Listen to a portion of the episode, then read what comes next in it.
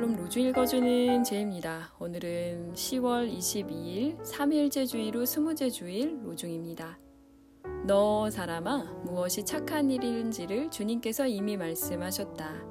주님께서 너에게 요구하시는 것이 무엇인지도 이미 말씀하셨다. 오로지 공의를 실천하며 인자를 사랑하며 겸손히 내 하나님과 함께 행하는 것이 아니냐. 미가서 6장 8절. 너는 동족을 미워하는 마음을 품어서는 안 된다. 이웃이 잘못을 하면 너는 반드시 그를 타일러야 한다. 그래야만 너는 그 잘못 때문에 질 책임을 벗을 수 있다. 레위기 19장 17절. 형제, 자매 여러분, 어떤 사람이 죄에 빠진 일이 드러나면 성령의 인도하심을 따라 사는 사람인 여러분은 온유한 마음으로 그 사람을 바로잡아 주십시오. 갈라디아서 6장 1절.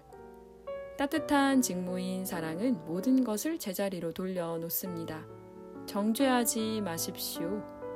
아, 흠이 없는 이가 누가 있겠습니까? 하나님, 우리가 당신 앞에서 누구를 정죄할 수 있겠습니까? 빅토르 프리드리히 폰 슈트라우스와 토니.